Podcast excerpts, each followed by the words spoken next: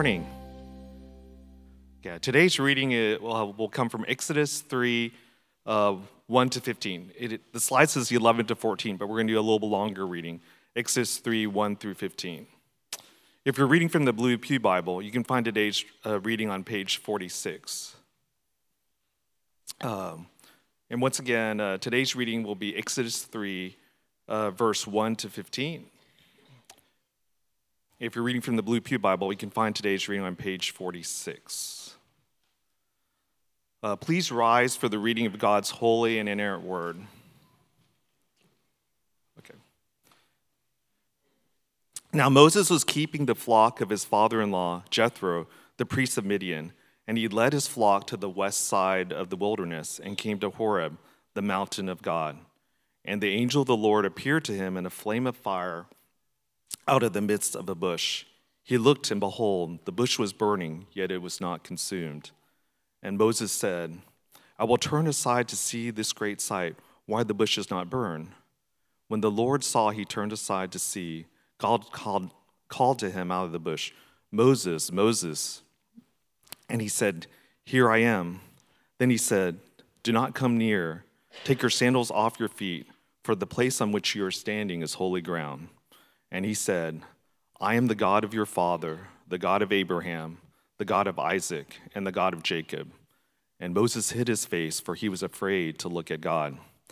Then the Lord said, I have surely seen the affliction of my people who are in Egypt, and have heard their cry because of their taskmasters.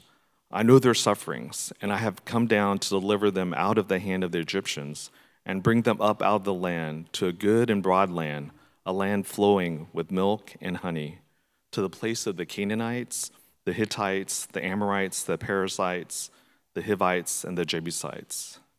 And now, behold, the cry of the people of Israel has come to me, and I have also seen the oppression which the Egyptians oppressed them. Come, I will send you to Pharaoh, that you may bring my people, the children of Israel, out of Egypt.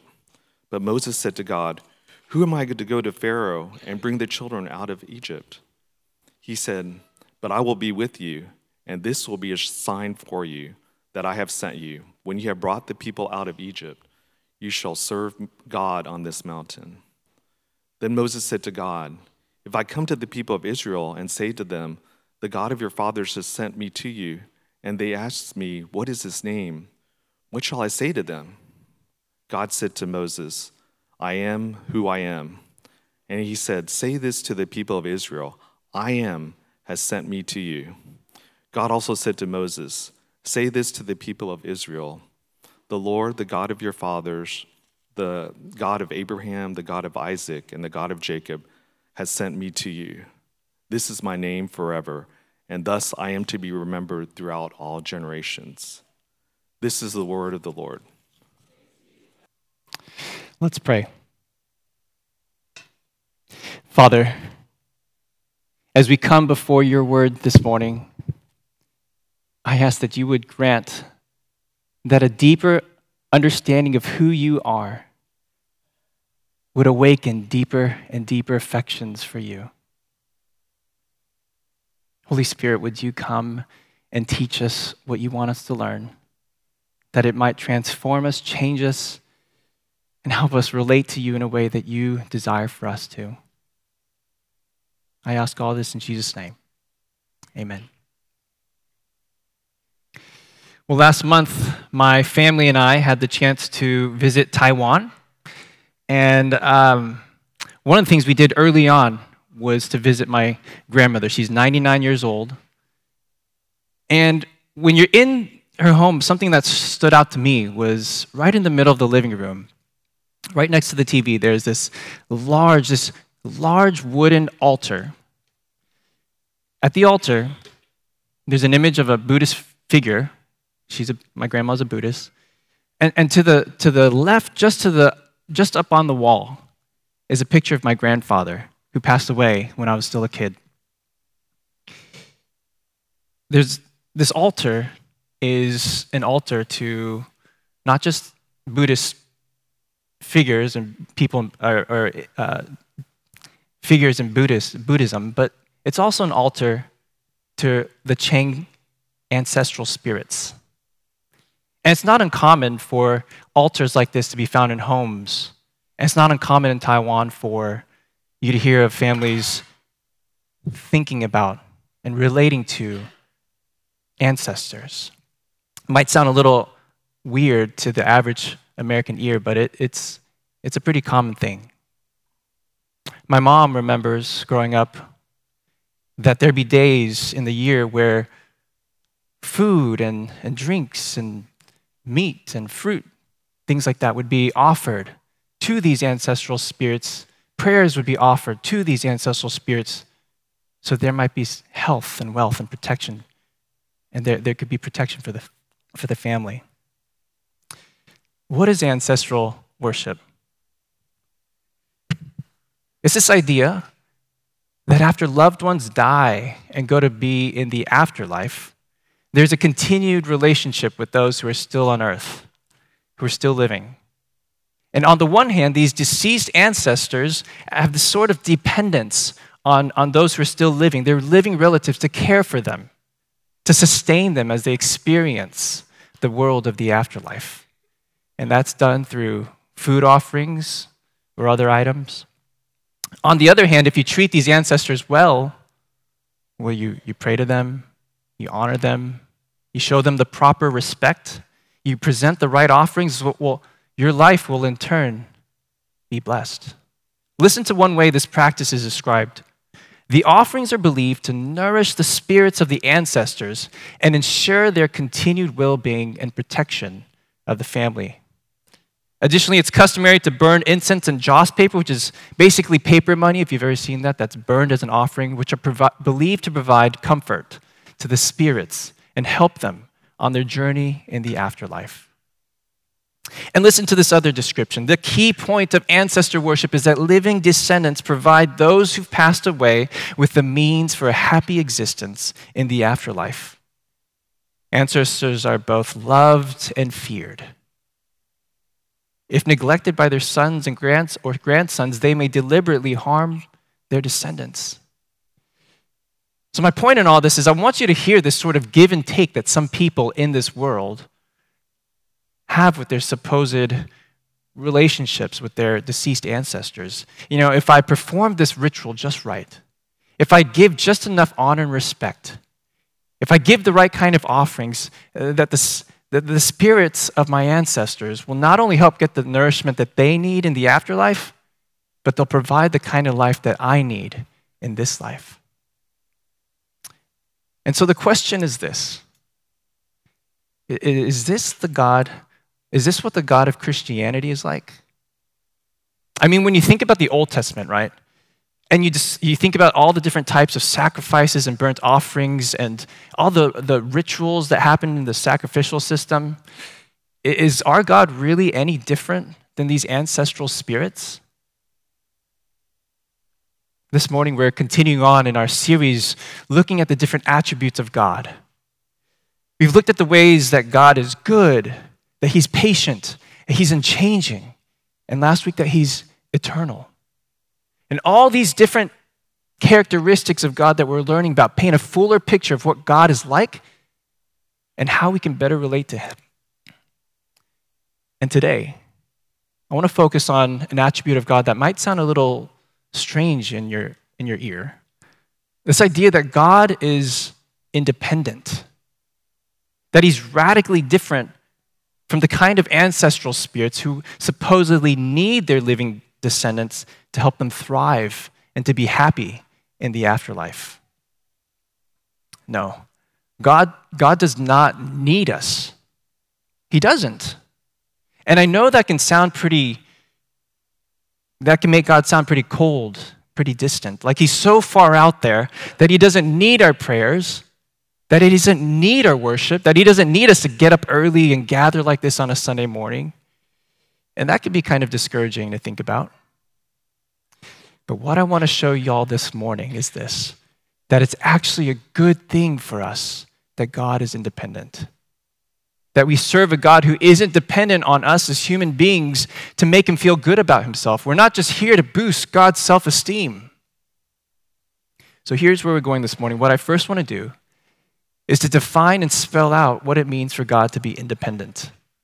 Then I want to demonstrate how God is independent from Scripture, particularly in the story of Moses and how he led the people of Israel out of Egypt.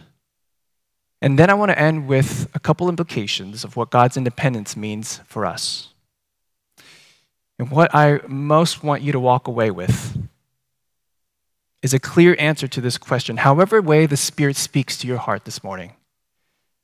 How is knowing that God is independent actually good for you? So, first, what does it mean that God is independent? Theologians use a fancy term called aseity, which comes from a Latin phrase a se, which means from or by himself. One theologian defines God's aseity this way that he is sufficient to himself, independent of anything outside himself. He goes on to explain this guards God's freedom to enter into creation without compromising himself, to enter into relationships with the world and with people. In Acts chapter 17, when the Apostle Paul gave a speech to the men of Athens, he specifically points out that the God who made the world and everything in it, being Lord of heaven and earth, does not live in temples made by man, nor is he served by human hands as though he needed anything. I like how theologian Wayne Grudem points out that people have sometimes thought that God created human beings because he was lonely and needed fellowship with other persons. If this were true, it would mean that God is not completely independent of creation. It would mean that God needed to create persons in order to be completely happy or completely fulfilled in his personal existence. Then he points out that the three persons of the Trinity, the Father, the Son, and the Holy Spirit have always enjoyed the utmost levels of communion and fellowship among themselves, even before the universe was created. In John 17 24, Jesus talks about a glory that his Father gave to him because the Father loved him before the foundation of the world. Grudem goes on to say this the fact that God is three persons, yet one God, means that there was no loneliness or lack of personal fellowship on God's part before creation. And so, on one hand, God has no need of being in a relationship with us humans. There's nothing He depends on us for. But on the other hand, this doctrine of God's independence also teaches us that in His sovereign will, though He has no need for us, he freely chooses to establish a relationship with us and enfold us into his plans and purposes for this world. Again, Grudem helps us understand a, th- a, truth that makes this doctrine of God's independence actually a good thing for us. And it's that, yes, God doesn't need us, but we and the rest of creation can glorify God and bring him joy that we are, in fact, very meaningful because God has created us and has determined that we would be meaningful to Him. And God chooses to delight in us and allow us to bring Him joy, to bring joy to His heart. So, where do we see this in the Bible? What I want you to do now is to turn with me to the book of Exodus, chapter 3.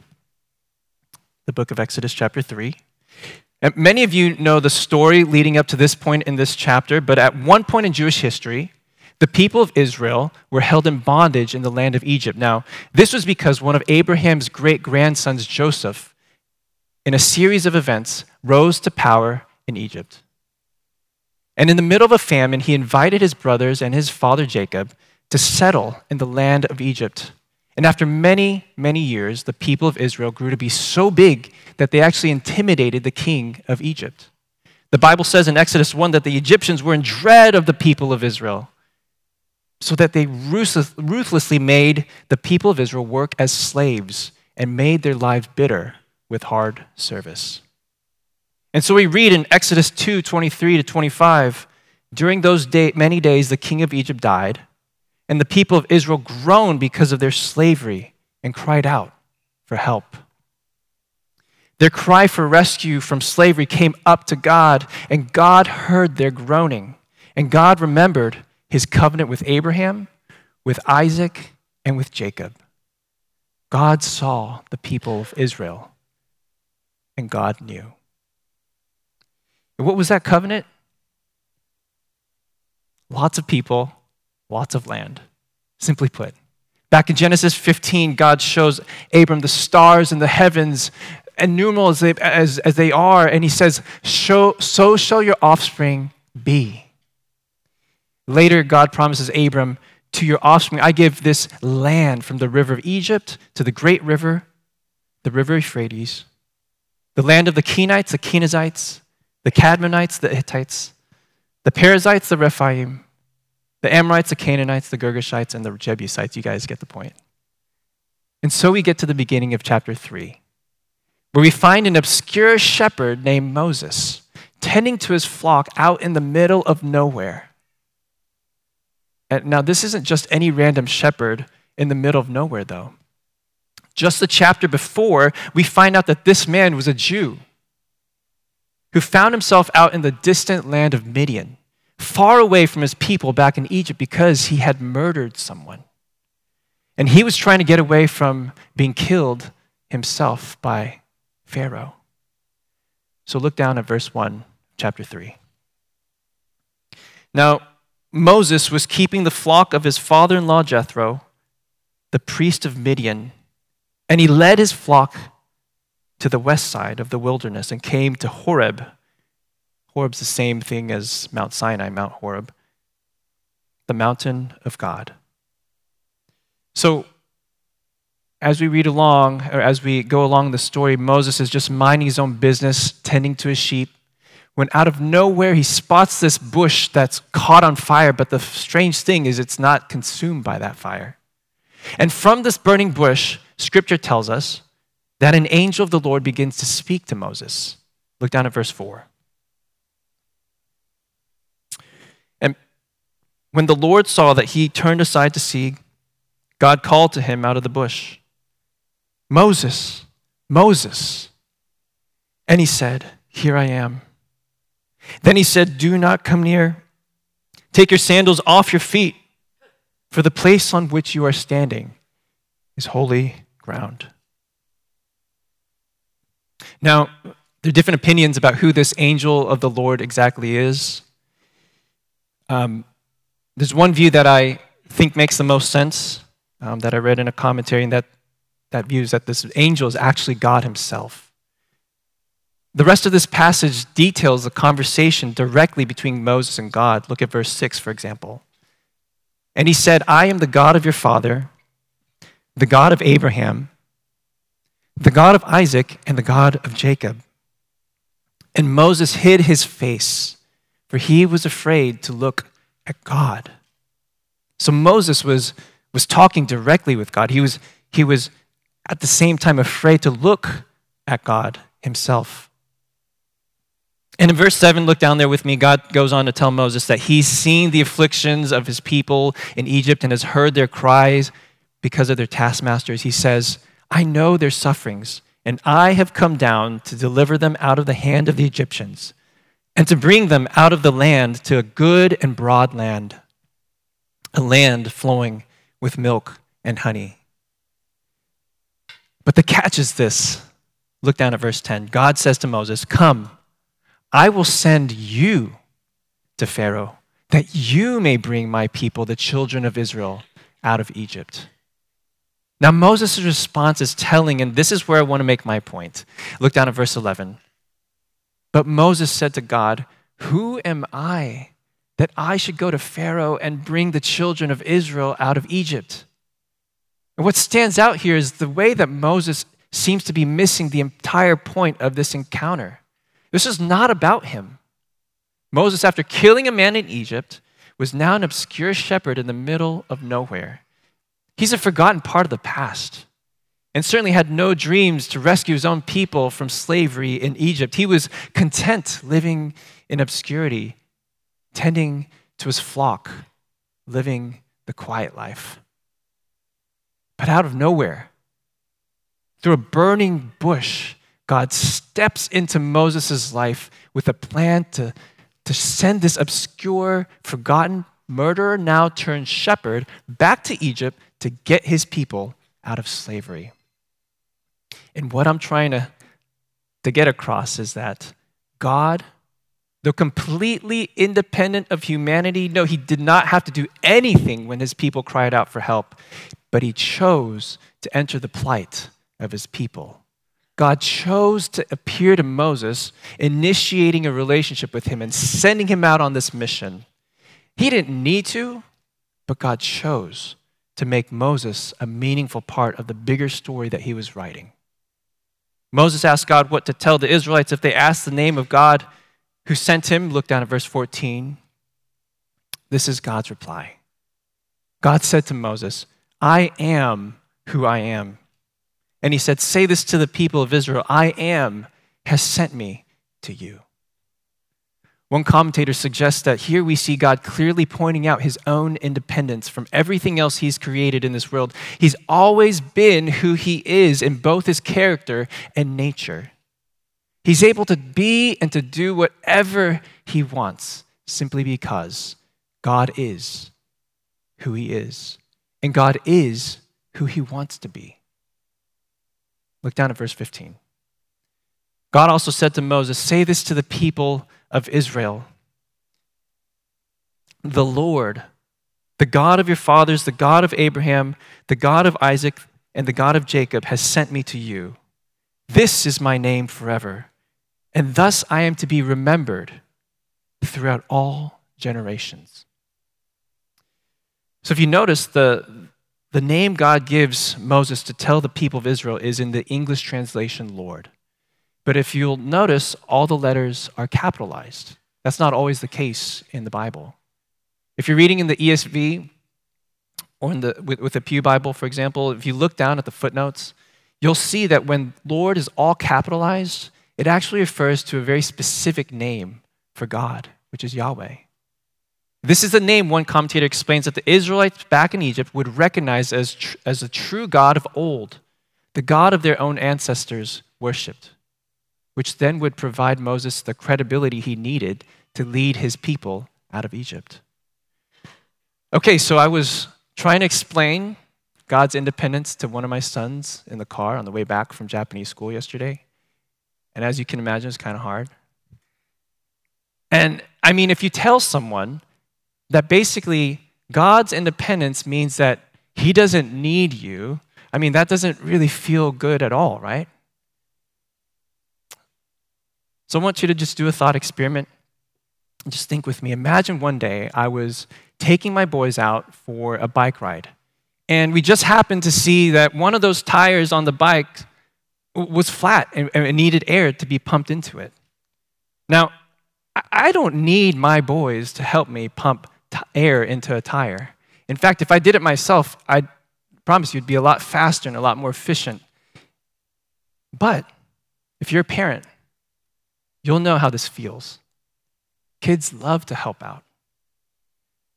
Even if you don't have a kid, I'm sure you remember how you enjoyed helping, whether it's cooking with your parents or, you know, fixing something with your parents or with your dad, your mom.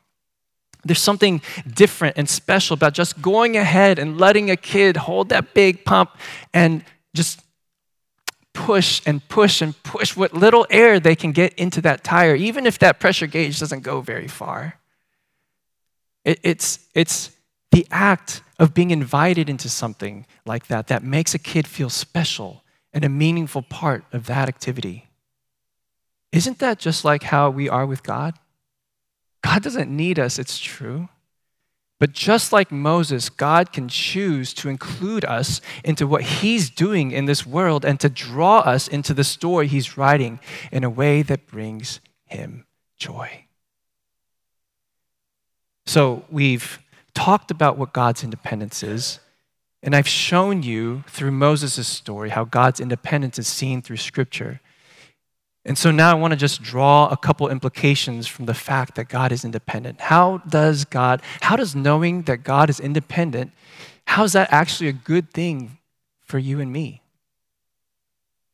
First, God's independence should deepen our dependence on Him. You know, it's, it's possible to take this doctrine of God's independence and end up in con- just come to entirely wrong conclusions. One conclusion could be that since God is so independent of us, even if he exists, there's really nothing, there's really no point to try to relate to him. He, he's just, he's out there, he probably exists, but outside of creating the world and setting it into motion, th- there's really nothing that he has to do with my life. And there's probably nothing that I can do to, that really matters to him. And this might be how some of you here today feel about God. That he might be out there, yes, and, and at the same time, he's just so different, so removed from you, and so far from what you experience day to day.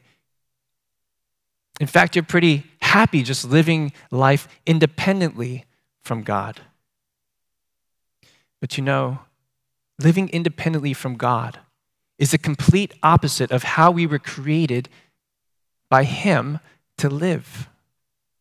The Bible says that even though God doesn't live in temples made by man, nor is He served by human hands as though He needed anything, He made from one man every nation of mankind to live on all the face of the earth. Why? That they should seek God and perhaps feel their way toward Him and find Him. You see, we humans are created by God to be completely dependent on Him. That's what makes us so completely different from Him, since His existence and His well being doesn't depend on us. But the human heart will literally be miserable until it learns to be dependent on God. That's why St. Augustine wrote, You arouse us so that praising you may bring us joy because you have made us and drawn us to yourself, and our heart is restless until it rests in you. Pastor Jason once taught that the essence of sin is declaring your independence from God. And so, for those of you who haven't crossed the line of faith yet, I hope you see how you trying to live independently from God is really going against how you were created to be. We were created to find our deepest levels of joy and hope and satisfaction and peace in God. Jesus came to shatter our independence so that we would finally put our dependence on Him. And He'll do that in different ways to get us there. He can and He will. You just ask any Christian you know. Christ died on the cross to bear our sins that are so deeply rooted in a desire to live independently of God, to do things our own way, to live life however way we want. But Christ died so that, like orphans, we would have a chance to be adopted into the family of God and learn to be children of God, completely dependent on Him as Father. Jesus isn't dead. He came back to life on the third day and is alive. He wants to be in a relationship with you. So, for those here who are still far from God, maybe your next step is to just be finally convinced that living independently from God really won't satisfy. It's, that's not worth it. Because you'll end up trying to satisfy yourself in all the wrong things, things that can't take the place that God was meant to be for you. So let me encourage you to pray right now, right where you're sitting. You can just talk to God and, and ask Him to know what it means to depend on Him and to find your deepest comforts, joy, and satisfaction in Him. And if that's what you really want, let me also encourage you to have a conversation about this with a trusted Christian friend of yours sometime later today or this week. God does not want you to live independently of Him because He made you to be dependent on Him. So, God's independence should deepen our dependence on Him. And lastly, God's independence should also deepen our experience of prayer. Have you ever noticed just how long God took to answer the prayers of the Israelites back in Exodus 2? The Bible tells us that the people of Israel groaned because of their slavery and cried out to God for help. This is chapter 2.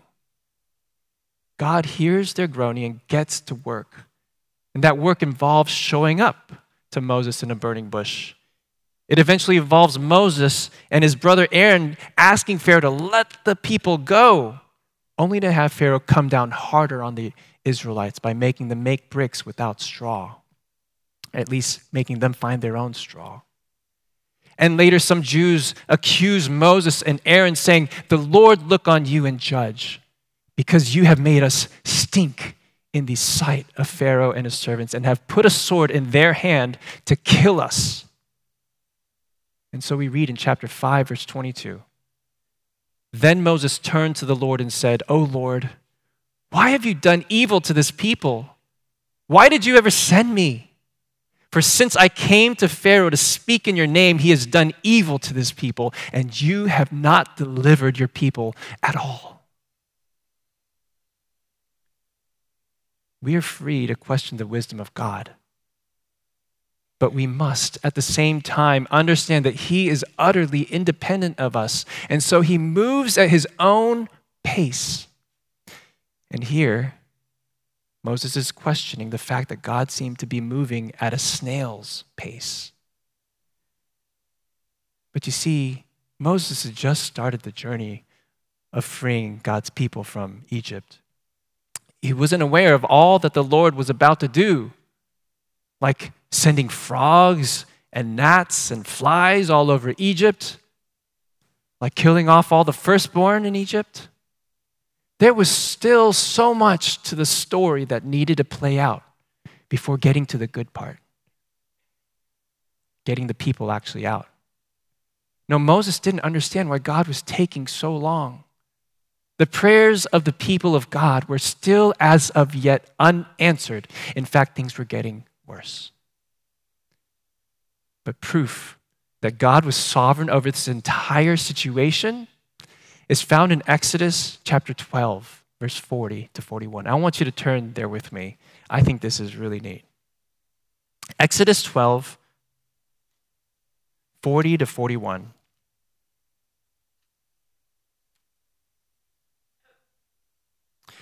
And it reads like this the time that the people of Israel lived in Egypt was 430 years. At the end of 430 years, on that very day, all the hosts of the Lord went out from the land of Egypt. God didn't miss a beat. He was in a day early or a day late on that very day, 430 years later. You see, my point is that God had a specific day he knew he would free his people. But Moses, back in chapter 5, was just not aware of this, and with the rest of God's people, longed for him to rescue them right now. God heard his people's cries for help and rescue, and yet he authored a story that would ultimately test his people's collective patience and lead them to expose their lack of trust, their lack of faith, and their lack of dependence on him. And isn't this just how prayer works? We pray, we cry out, we long for God to have a breakthrough in our lives, and we're just waiting for our prayers to be answered by a God we know can do anything, and so we know He could answer our prayers immediately if He wanted to. Why would He wait? Because God is independent. And He's independent in the way He chooses to write the stories of our lives. And so, like it or not, He gets to call the shots on when and how He intervenes in response to our prayer requests. And that's not a bad thing. Think about it. What kind of parent would give in to every single one of his or her child's demands and wishes? Mom, I want chocolate for breakfast today. Dad, can I ride my back bike without a helmet? Do I have to put on the seatbelt? It'd be crazy for us to think about a parent who every single time gives in to every single whim and desire of a kid. And this can help us understand just a bit more about why it's actually a good thing for God to be independent from us and to not answer every single one of our prayer requests exactly the way we want at the right moment that we want. God is infinitely wiser than us, and He knows the future. He knows the best way for things to turn out. And so the question is will we trust in Him?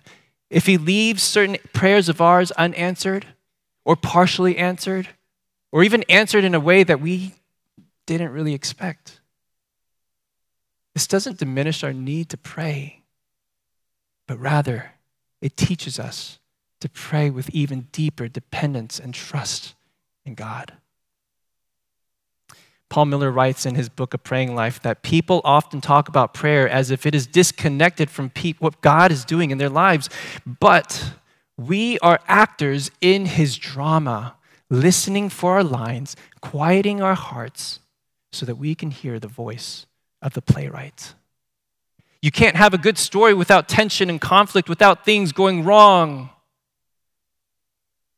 Unanswered prayers create some of the tensions in the story God is weaving in our lives. When we realize this, we want to know what God is doing.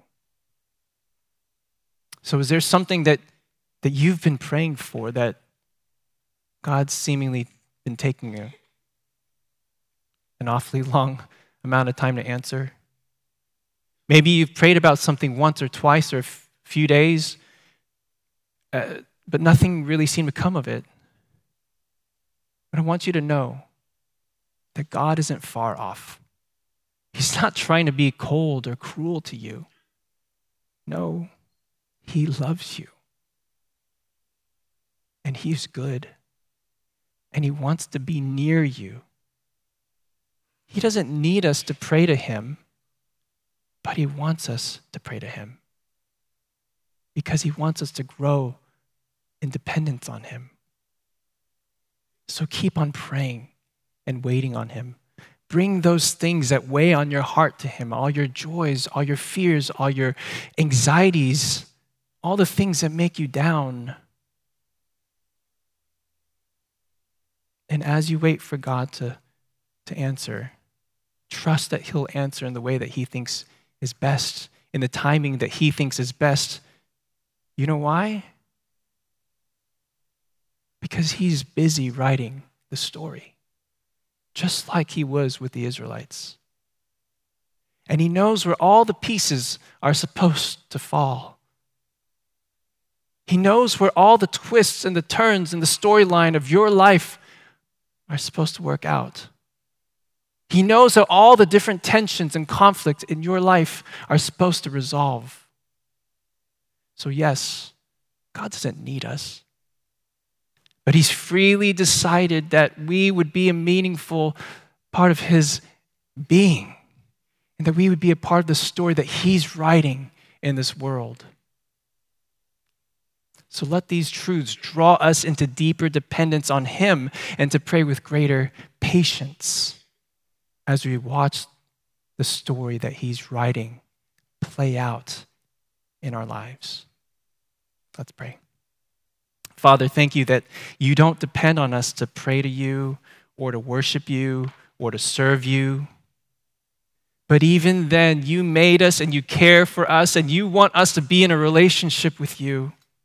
We were made to depend on you and to hope in you through prayer. Thank you that in you we can find joy and satisfy the deepest longings of our hearts. For our hearts are restless, Lord, until they rest in you. Thank you, Lord. We pray all this in Jesus' name. Amen.